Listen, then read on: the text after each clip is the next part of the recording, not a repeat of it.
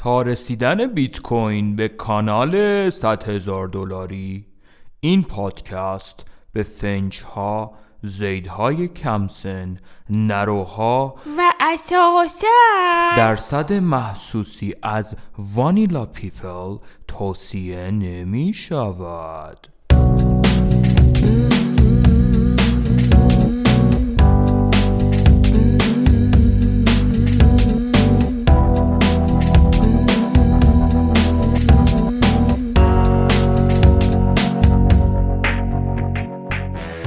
سلام همون همیشگی هستم و در این اپیزود بناس ادامه رمان زنها رو بخونم براتون.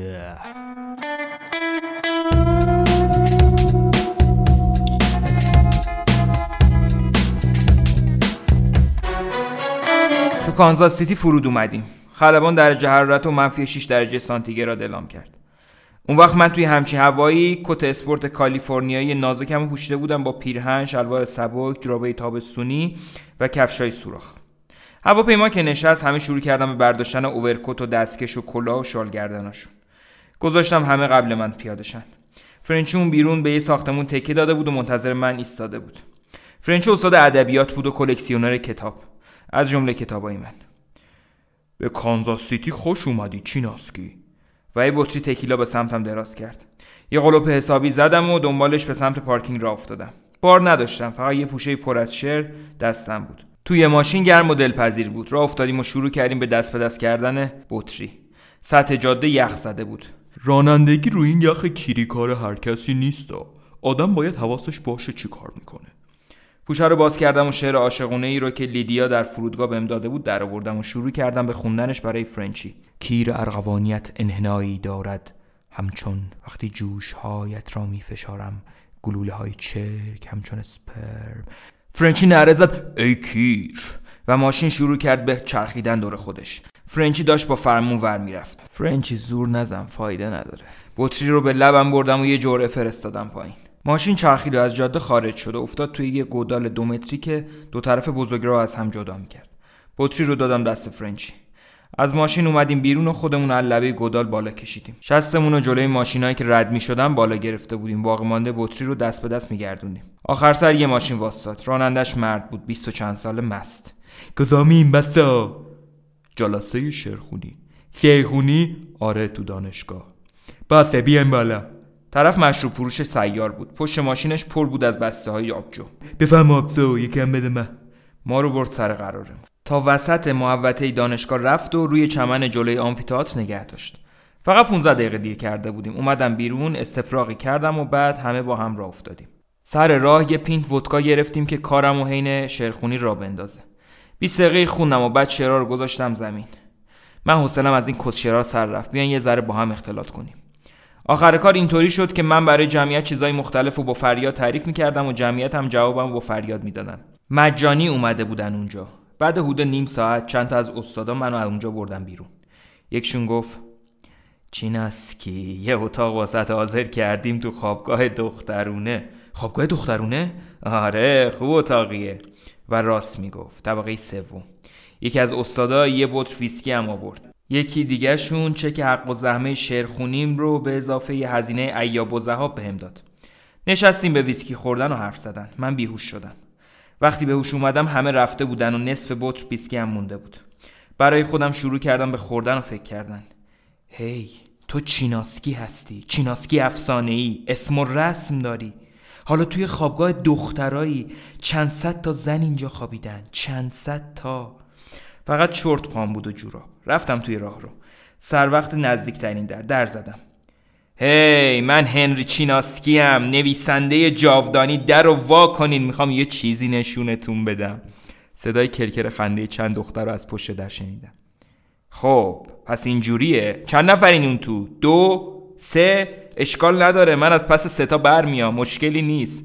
صدا میاد؟ میشنوین؟ وا کنیم ببینم. یه چیز ارغمانی رنگ دارم و الان میزنمش به در. با مش کوبیدم به در. صدای خندشون قطع نمی‌شد. پس نمی‌ذارین هنری چیناسکی بیاد تو ها خب کیرم دهنتون. رفتم سراغ در بعدی.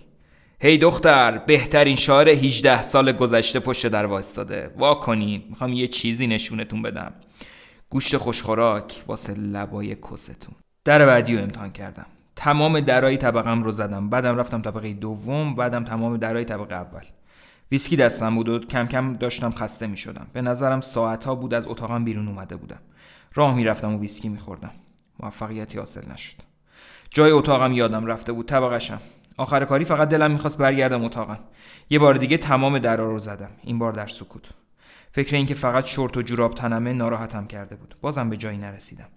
بزرگترین مردان تنها ترینشونه.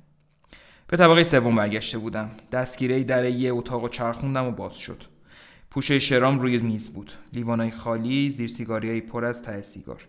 شلوارم پیرهنم کفشام کتم. منظرهای خیلی قشنگی بود. در بستم. نشستم روی تخت و ته بطری ویسکی رو در آوردم. بیدار شدم. نور روز همه جا پخش شده بود. تو جای عجیبی بودم. تمیز با دور تخت خواب. پرده کرکره‌ای. تلویزیون حمام. به نظر اتاق متل می رسید بلند شدم و در رو باز کردم. بیرون پر برف و یخ بود. در رو بستم و دور و نگاه کردم. هیچ توضیحی به ذهنم نمی رسید به هیچ وجه نمی‌دونستم کجا. سردرد و خماری وحشتناکی داشتم و تا مغز استخونم افسرده بودم.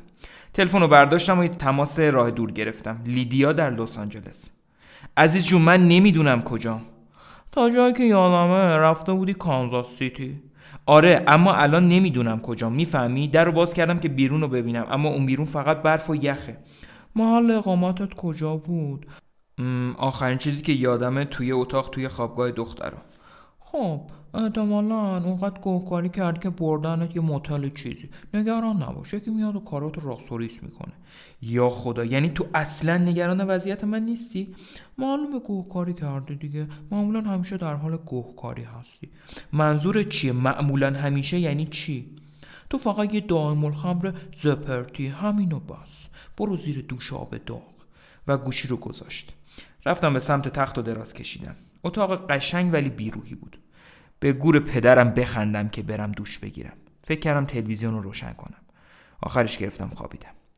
تقی به در خورد. دو پسر دانشجوی جوون و خوشبر رو پشت در بودن. قرار بود منو ببرم فرودگاه. روی لبه تختم نشستم تا کفشامو بپوشم. و خست تو فرودگاه قبل پرواز دو پک بزنیم؟